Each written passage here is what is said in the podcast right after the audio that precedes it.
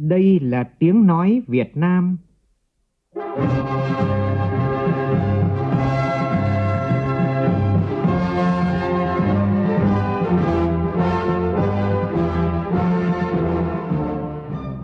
là tiếng nói Việt Nam, phát thanh từ Hà Nội, thủ đô nước Cộng hòa xã hội chủ nghĩa Việt Nam.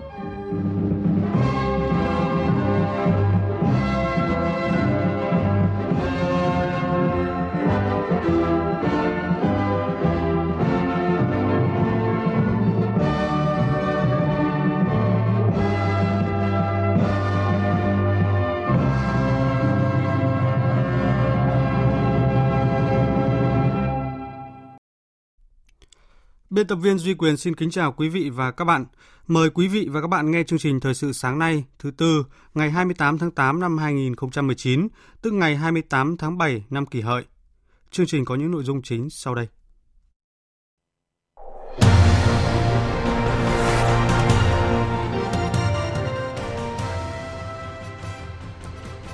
Làm việc với tỉnh Long An, Phó Thủ tướng Vương Đình Huệ yêu cầu địa phương cần sớm triển khai quy hoạch phát triển kinh tế xã hội theo hướng dài hơi,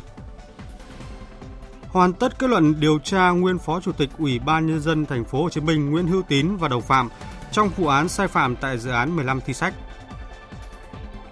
Vượt qua đội chủ nhà Thái Lan, đội tuyển bóng đá nữ Việt Nam lần thứ 3 vô địch Đông Nam Á.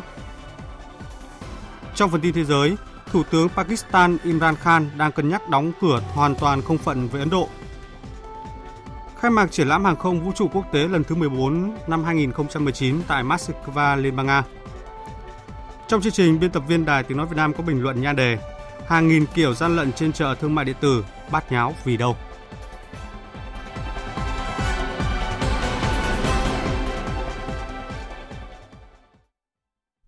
Bây giờ là nội dung chi tiết.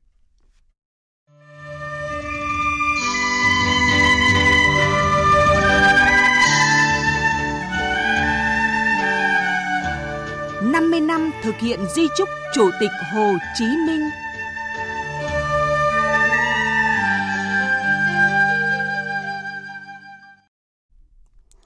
Thưa quý vị và các bạn, hôm qua tại trụ sở Trung ương Đảng, Tổng Bí thư Chủ tịch nước Nguyễn Phú Trọng gặp mặt 392 đảng viên trẻ tiêu biểu, học tập và làm theo lời Bác nhân 50 năm thực hiện di trúc Bác Hồ. Tin của phóng viên Xuân Dần.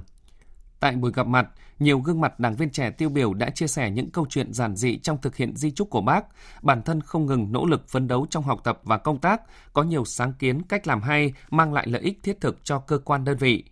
Chia sẻ với các đảng viên trẻ, Tổng Bí thư Chủ tịch nước Nguyễn Phú Trọng nhấn mạnh đối với các đảng viên trẻ phải luôn nêu cao tinh thần tiên phong và gương mẫu, phải luôn ý thức rèn đức luyện tài, trong đó lấy đức làm gốc. Đối với các đảng viên trẻ tiềm năng rất lớn nhưng trách nhiệm cũng hết sức nặng nề. Do vậy muốn phát huy được vai trò tiên phong gương mẫu thì các đảng viên trẻ phải hiểu thật sâu sắc ý nghĩa của việc không ngừng rèn đức luyện tài. Đức đi đôi với tài, nhưng đức phải là gốc. Đức phải trước tiên. Muốn làm tốt nhiệm vụ của mình mà lại ở vai trò tiên phong gương mẫu thì lại càng phải có đức và có tài. Đức đây là hiểu rộng ra vì lợi ích của đất nước của dân tộc. Đức đối với gia đình, bản thân, bạn bè, tất cả những con cháu của mình. Đức nó thể hiện nhiều thứ lắm. Phải rèn luyện ghê gớm lắm. Đức với tài phải đi song song với nhau. Một lần nữa, Tổng Bí thư Chủ tịch nước Nguyễn Phú Trọng nhấn mạnh trách nhiệm của các đảng viên trẻ đối với tương lai của đất nước phải luôn đặt lợi ích quốc gia lên trên hết, có tinh thần phấn đấu hy sinh vì nước vì dân. Tổng Bí thư Chủ tịch nước Nguyễn Phú Trọng tin tưởng thế hệ trẻ Việt Nam nói chung và các đảng viên trẻ sẽ đảm trách sứ mạng lịch sử, tự tin đưa đất nước sánh vai với các cường quốc Nam Châu như mong muốn của Bác Hồ lúc sinh thời. Thưa quý vị và các bạn, Chủ tịch Hồ Chí Minh đã đi xa tròn nửa thế kỷ. Những việc người làm, người nói, đặc biệt là di trúc người để lại, luôn là kim chỉ nam cho những việc làm, hành động của thanh niên Việt Nam. Thực hiện di trúc, lời dạy của người – các thế hệ thanh niên đã nỗ lực vượt qua khó khăn, thử thách để học tập, rèn luyện và trưởng thành, có bản lĩnh để bất cứ hoàn cảnh nào, làm bất cứ việc gì cũng sẵn lòng cống hiến cho đất nước. Phóng viên Phương Thoa có bài Thanh niên Việt Nam thực hiện lời bác dạy. Mời quý vị và các bạn cùng nghe. Sinh thời, bác Hồ từng nói rằng thanh niên là người chủ tương lai của nước nhà, nước nhà có thịnh hay suy, yếu hay mạnh, một phần lớn là do thanh niên – Thấm nhuần những lời bác dạy, thanh niên ở mọi lĩnh vực đều có những công trình phần việc thiết thực, hiệu quả. Trong đó, thanh niên khối trường học xung kích đi đầu trong khởi nghiệp, học tập sáng tạo, nghiên cứu khoa học, rèn luyện vì ngày mai lập nghiệp. Cô giáo Trần Thị Thúy, giáo viên môn tiếng Anh, trường Trung học phổ thông Đức Hợp, tỉnh Hưng Yên, là một trong 50 giáo viên toàn cầu năm 2019 và cũng là điển hình tiên tiến làm theo lời bác toàn quốc năm 2019 chia sẻ. Những cái ờ, điều chúng tôi học được từ bác đó là phải thường xuyên tự học, tự rèn luyện chính bản thân mình. Hiện tại tôi đang giảng dạy thì tôi được uh, sống và làm việc trong một cái môi trường tốt hơn so với tranh ngày xưa rất rất là nhiều và tôi đang cố gắng tìm mọi cách để có thể hoàn thiện chính bản thân mình, đồng thời cũng um, sử dụng công nghệ một cách sáng tạo và một cách đơn giản trong cái việc dạy học. Trong thư gửi thanh niên ngày 2 tháng 9 năm 1965, bác Hồ can dặn phải luôn nêu cao trí khí cách mạng, chung với nước, hiếu với dân, nhiệm vụ nào cũng hoàn thành, khó khăn nào cũng vượt qua, kẻ thù nào cũng đánh thắng. Thanh niên cả nước, nhất là đoàn viên khối lực lượng vũ trang luôn nêu cao ý thức trách nhiệm trong công việc, chủ động rèn luyện kỹ năng, tu dưỡng đạo đức và phục vụ nhân dân, góp phần giữ vững an ninh quốc gia. Đại úy Nguyễn Văn Thuận, Phó Phi đội trưởng, Phi đội 2, Lữ đoàn 954, Quân chủng Hải quân, là phi công cấp 1, cấp cao nhất của phi công quân sự Việt Nam ở độ tuổi còn rất trẻ. Đại úy Nguyễn Văn Thuận chia sẻ. Bản thân tôi thì ờ, tôi đã học tập ở bác cái sự ờ, tế nhị, sự khéo léo trong công tác chỉ huy lãnh đạo, trong ờ, lời ăn tiếng nói và trong những việc làm hành động của mình. Đối với tôi khi đi học bên nước ngoài để tiếp cận với những công nghệ mới, với những bài bay, những cái giảng dạy của người nước ngoài thì tôi cũng đã phải tự học rất là nhiều, tự trau dồi cái khả năng ngoại ngữ của mình. Mỗi lời dân dạy của Chủ tịch Hồ Chí Minh đều được các thế hệ thanh niên Việt Nam học tập, áp dụng thiết thực hiệu quả trong mỗi công việc, từng trường hợp cụ thể. Đó là lớp thanh niên thế hệ mới, chủ động trang bị kiến thức, kỹ năng cần thiết để trực tiếp tham gia vào sự phát triển kinh tế xã hội, đóng góp vào sự phát triển chung của đất nước và hội nhập quốc tế. Làm theo lời bác, không có việc gì khó,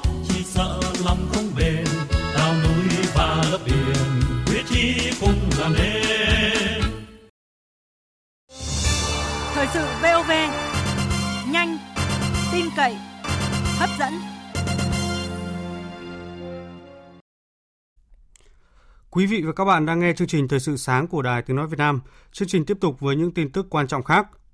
Nhận lời mời của Thủ tướng Nguyễn Xuân Phúc, Thủ tướng Malaysia Mahathir Mohamed đang có chuyến thăm chính thức Việt Nam – Hôm qua tại Phủ Chủ tịch, sau lễ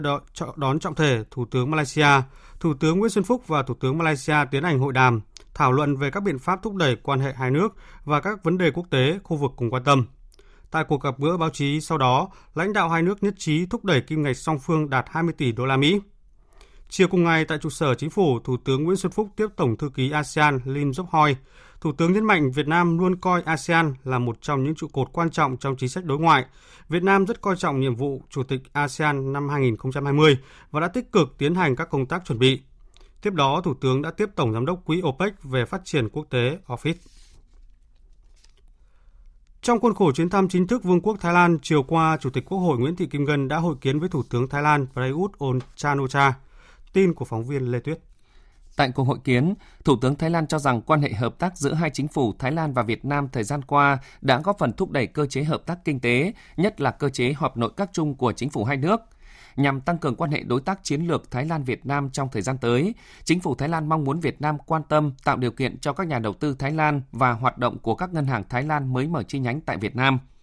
về phần mình, Chủ tịch Quốc hội Nguyễn Thị Kim Ngân khẳng định Quốc hội Việt Nam luôn ủng hộ chính phủ hai nước tăng cường hợp tác. Chủ tịch Quốc hội đánh giá quan hệ đối tác chiến lược Việt Nam Thái Lan đang phát triển tốt đẹp và việc tổ chức cuộc họp nội các chung là cơ chế đặc biệt trong hợp tác giữa hai nước.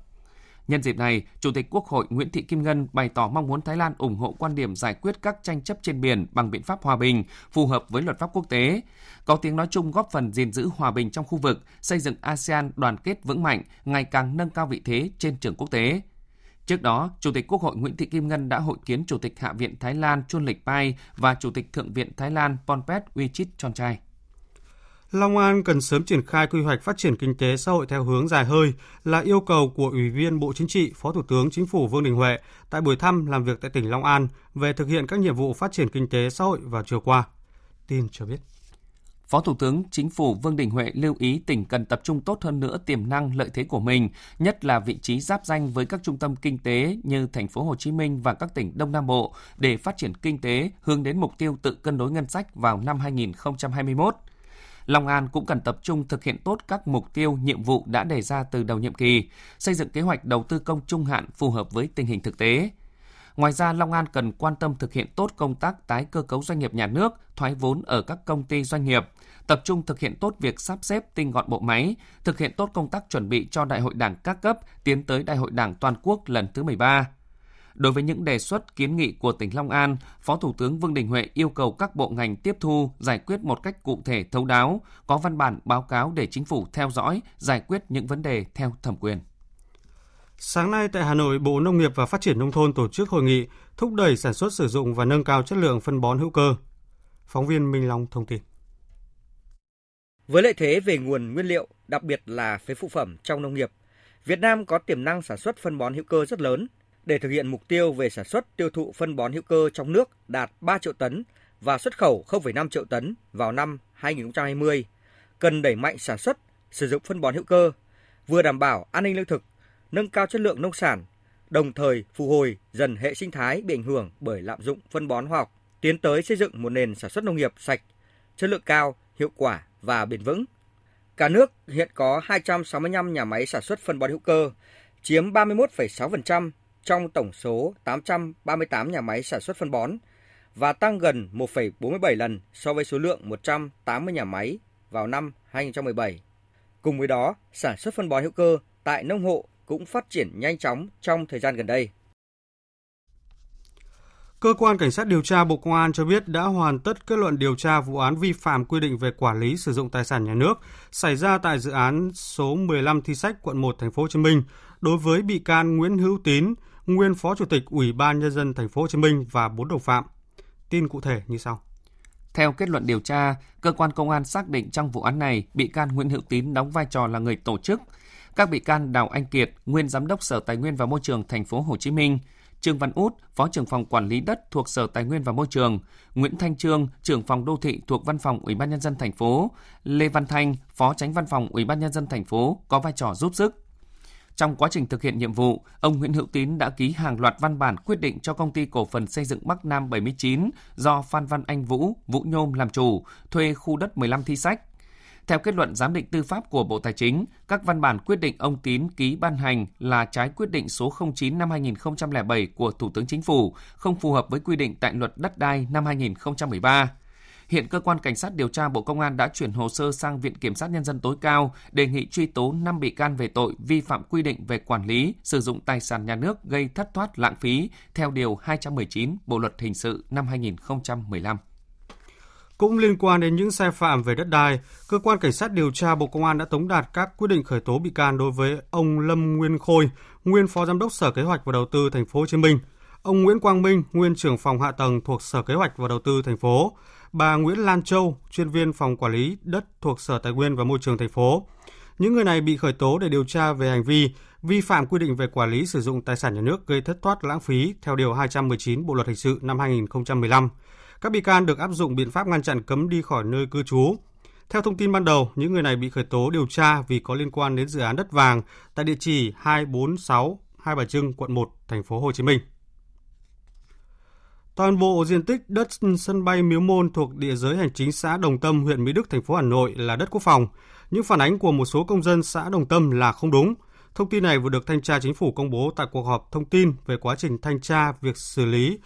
quản lý sử dụng đất ừ, sân bay Miếu Môn diễn ra vào chiều qua. Liên quan vụ trẻ 6 tuổi tử vong trên xe đưa đón của trường Gateway ở Hà Nội, báo cáo với đoàn giám sát của Quốc hội tại buổi làm việc với Ủy ban nhân dân thành phố Hà Nội về việc thực hiện chính sách pháp luật về phòng chống xâm hại trẻ em vào chiều qua. Đại tá Nguyễn Thanh Tùng, Phó Giám đốc Công an thành phố Hà Nội cho biết, giám định pháp y chính thức cho thấy cháu bé tử vong là do suy hô hấp tuần hoàn sốc nhiệt trong không gian giới hạn Thời gian tử vong từ 9 đến 12 tiếng tính từ thời, thời điểm khám nghiệm tử thi là 0 giờ 30 phút ngày 7 tháng 8, tức là cháu bị chết ngạt trong ô tô.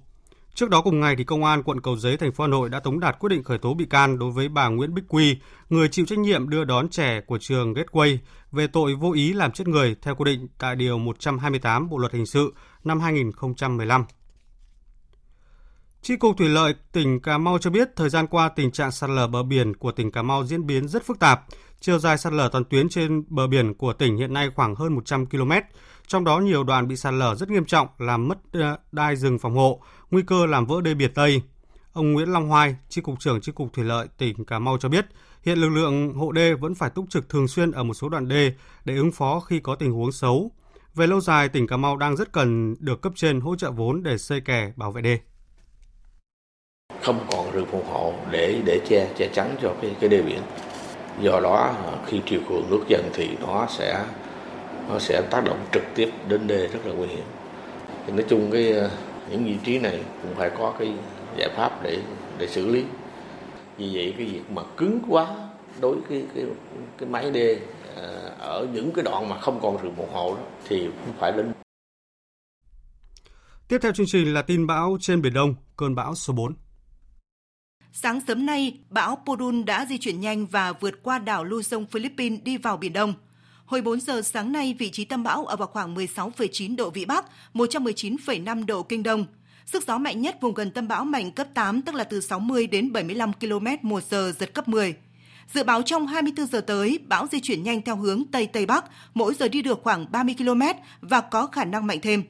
Đến 4 giờ ngày mai, vị trí tâm bão ở vào khoảng 17,4 độ Vĩ Bắc, 114,5 độ Kinh Đông, cách quần đảo Hoàng Sa khoảng 240 km về phía đông. Sức gió mạnh nhất vùng gần tâm bão mạnh cấp 8, cấp 9, tức là từ 60 đến 90 km một giờ giật cấp 11. Do ảnh hưởng của bão, ở vùng biển phía Bắc Biển Đông có mưa bão, gió mạnh cấp 6, cấp 7. Vùng gần tâm bão đi qua mạnh cấp 8, giật cấp 10, biển động rất mạnh. Vùng nguy hiểm trên Biển Đông trong 24 giờ tới, gió mạnh cấp 6, giật cấp 8, phía Bắc vĩ tuyến 14,5 độ Vĩ Bắc, phía Đông kinh tuyến 112,5 độ Kinh Đông, cấp độ rủi ro thiên tai cấp 3.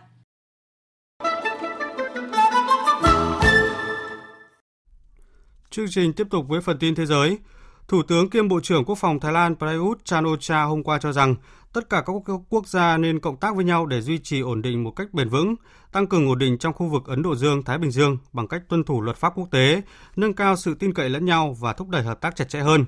Đây là nhận xét của ông Prayut khi chủ trì phiên khai mạc hội nghị các tư lệnh quốc phòng khu vực Ấn Độ Dương Thái Bình Dương do quân đội Mỹ và Thái Lan đồng tổ chức tại Bangkok diễn ra cùng ngày. Thủ tướng Pakistan Imran Khan đang cân nhắc đóng cửa hoàn toàn không phận với Ấn Độ và chặn giao thương của Ấn Độ tới Afghanistan thông qua đường bộ của Pakistan. Tin cho biết.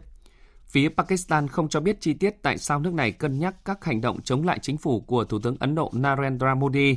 Vào hồi giữa tháng 7, Pakistan tái mở cửa không phận sau gần 4 tháng đóng cửa do cuộc tấn công của một nhóm phiến quân có căn cứ ở Pakistan nhằm vào phần Kashmir do Ấn Độ kiểm soát, dẫn tới đụng độ giữa hai nước – Mỗi bên đều tiến hành các cuộc không kích nhắm vào lãnh thổ của nhau và một máy bay chiến đấu của Ấn Độ đã bị bắn hạ ở Kashmir.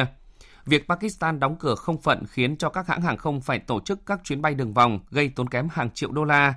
Quyết định bất ngờ mới đây của Thủ tướng Modi xóa bỏ quy chế đặc biệt cho Kashmir cũng gây thêm căng thẳng với Pakistan. Ngoại trưởng Nhật Bản Taro Kano cho biết ông đã kêu gọi Iran tuân thủ thỏa thuận hạt nhân năm 2015 trong cuộc gặp với người đồng cấp Iran Javad Zarif tại Yokohama, Nhật Bản. Hai bên nhất trí duy trì liên lạc chặt chẽ để làm dịu căng thẳng giữa Mỹ và Iran. Nhật Bản trong lịch sử luôn có mối quan hệ tốt với Iran nên muốn làm trung gian cho căng thẳng Mỹ và Iran. Hôm qua tại sân bay Dukovsky ngoại ô Moscow, Nga đã diễn ra lễ khai mạc triển lãm hàng không vũ trụ quốc tế lần thứ 14 năm 2019. Tổng thống Nga Putin và Tổng thống Thổ Nhĩ Kỳ Tayyip Erdogan đã tham dự và phát biểu tại lễ khai mạc. Anh Tú, phóng viên Đài Tiếng Nói Việt Nam thường trú tại Liên bang Nga đưa tin. Triển lãm hàng không vũ trụ quốc tế MAX 2019 diễn ra từ ngày 27 tháng 8 đến mùng 1 tháng 9 tại Zhukovsky, ngoại ô Moscow, Nga, thu hút hơn 800 công ty từ khắp nơi trên thế giới tham gia. Tổng thống Putin bày tỏ tin tưởng tất cả các đối tác nước ngoài của Nga và những người bạn Thổ Nhĩ Kỳ, phái đoàn Thổ Nhĩ Kỳ sẽ quan tâm đến những thành tựu của ngành công nghiệp hàng không của Nga và khả năng kỹ thuật của lực lượng hàng không vũ trụ Nga và điều này sẽ mở ra những cơ hội mới để hợp tác cùng có lợi. Sau lễ khai mạc, hai nhà lãnh đạo Nga và Thổ Nhĩ Kỳ đã tham quan triển lãm và làm quen với các mẫu máy bay, đặc biệt là máy bay chiến đấu Su-57 mới nhất của Nga, Tại đây, Tổng thống Nga Vladimir Putin đã tuyên bố rằng một đợt giao hàng khác của các hệ thống phòng thủ tên lửa S-400 của Nga theo hợp đồng với Thổ Nhĩ Kỳ đã bắt đầu trong ngày 27 tháng 8. Và tiếp theo chương trình là một số thông tin về thể thao đáng chú ý. Vị và các bạn, hôm qua là một ngày vui của thể thao Việt Nam, đó là đội tuyển bóng đá nữ Việt Nam lần thứ 3 đăng quang ngôi vô địch Đông Nam Á sau khi đánh bại tuyển chủ nhà Thái Lan ở trận chung kết với tỷ số 1-0. Trận đấu diễn ra vào tối qua ở thành phố Chonburi. Trận thua này khiến đội tuyển bóng đá nữ Thái Lan chấm dứt chuỗi 3 kỳ vô địch liên tiếp, trong khi với đội tuyển Việt Nam, đây là lần thứ ba các nữ cầu thủ của chúng ta đoạt cúp vàng Đông Nam Á sau hai lần đăng quang vào các năm 2006 và 2012 đều trên sân nhà. Trong khi đó, câu lạc bộ Hà Nội đã thủ hòa Antuin Nasser 2 đều tại Turkmenistan trong trận bán kết lượt về diễn ra vào tối qua. Với kết quả này, câu lạc bộ Hà Nội đã giành quyền vào chơi chung kết liên khu vực AFC Cup 2019 với tổng tỷ số 5-4 sau hai trận đấu. Đây là lần đầu tiên trong lịch sử câu lạc bộ Hà Nội lọt vào chung kết liên khu vực AFC Cup. Ở trận chung kết liên khu vực, câu lạc bộ Hà Nội sẽ được đá sân nhà trận lượt đi ngày 25 tháng 9 và lượt về ở sân khách vào ngày 2 tháng 10. Nối tiếp niềm vui của thể thao Việt Nam, đội tuyển bắn súng Việt Nam đã có giải đấu thành công khi dẫn đầu thuyết phục tại giải vô địch bắn súng vô địch Đông Nam Á SISA 2019 vừa kết thúc tại thủ đô Jakarta của Indonesia. Với tổng thành tích 20 huy chương vàng, đội tuyển Việt Nam đã chiếm ngôi đầu bảng xếp hạng toàn đoàn, bỏ xa hai đội tuyển đứng sau là Malaysia và chủ nhà Indonesia. Chuyển sang phần tin thể thao quốc tế, dạng sáng nay theo giờ Việt Nam đã diễn ra 3 trận đấu tranh vé vớt trong khuôn khổ Champions League 2019. Kết quả, Olympiacos đã vượt qua FC Krasnodar với tổng tỷ số 6-1 sau hai trận đấu. Trong khi đó, hai trận đấu còn lại giữa FK Vrena Vreda gặp Young Boys và Rosenborg gặp Dinamo Zagreb có tỷ số hòa một đều. Tuy nhiên, tính tổng hai trận đấu lượt đi và về, Dinamo Zagreb thắng Rosenborg với tỷ số 3-1.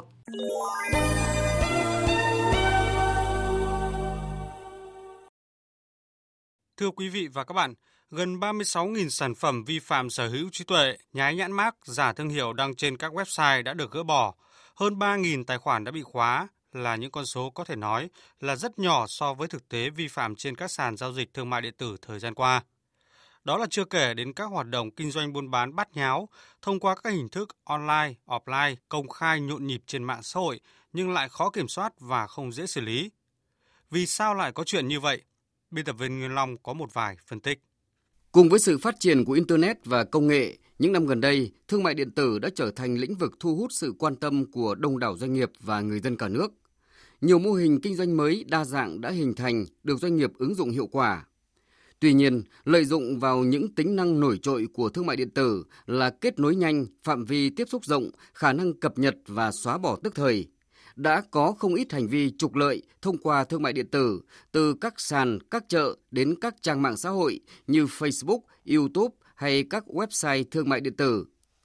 Không chỉ làm ảnh hưởng tới những doanh nghiệp làm ăn chân chính, trục lợi trên niềm tin của người tiêu dùng mà còn thất thoát nguồn thuế lớn của nhà nước.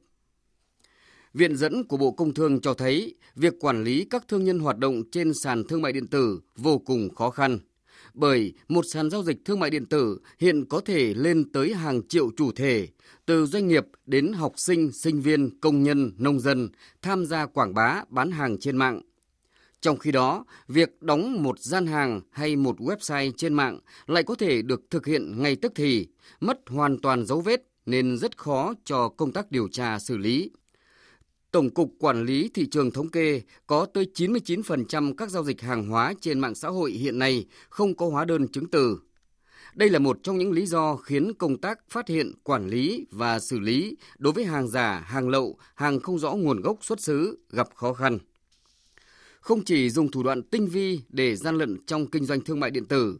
vẫn có những hành vi lừa đảo rất đơn giản, công khai, manh động và ngày càng trở nên phổ biến, xảy ra nhưng chưa được phát hiện Tại buổi làm việc với các cục vụ chức năng của Bộ Công Thương mới đây, người đứng đầu cơ quan quản lý nhà nước về lĩnh vực này đưa ra dẫn chứng đã xuất hiện website giả mạo là của Samsung nhưng lại được phát hiện bởi báo chí chứ không phải của cơ quan chức năng và thừa nhận nếu chúng ta không quản lý tốt thì thương mại điện tử sẽ trở thành nơi dung dưỡng cho buôn lậu và gian lận thương mại hàng giả.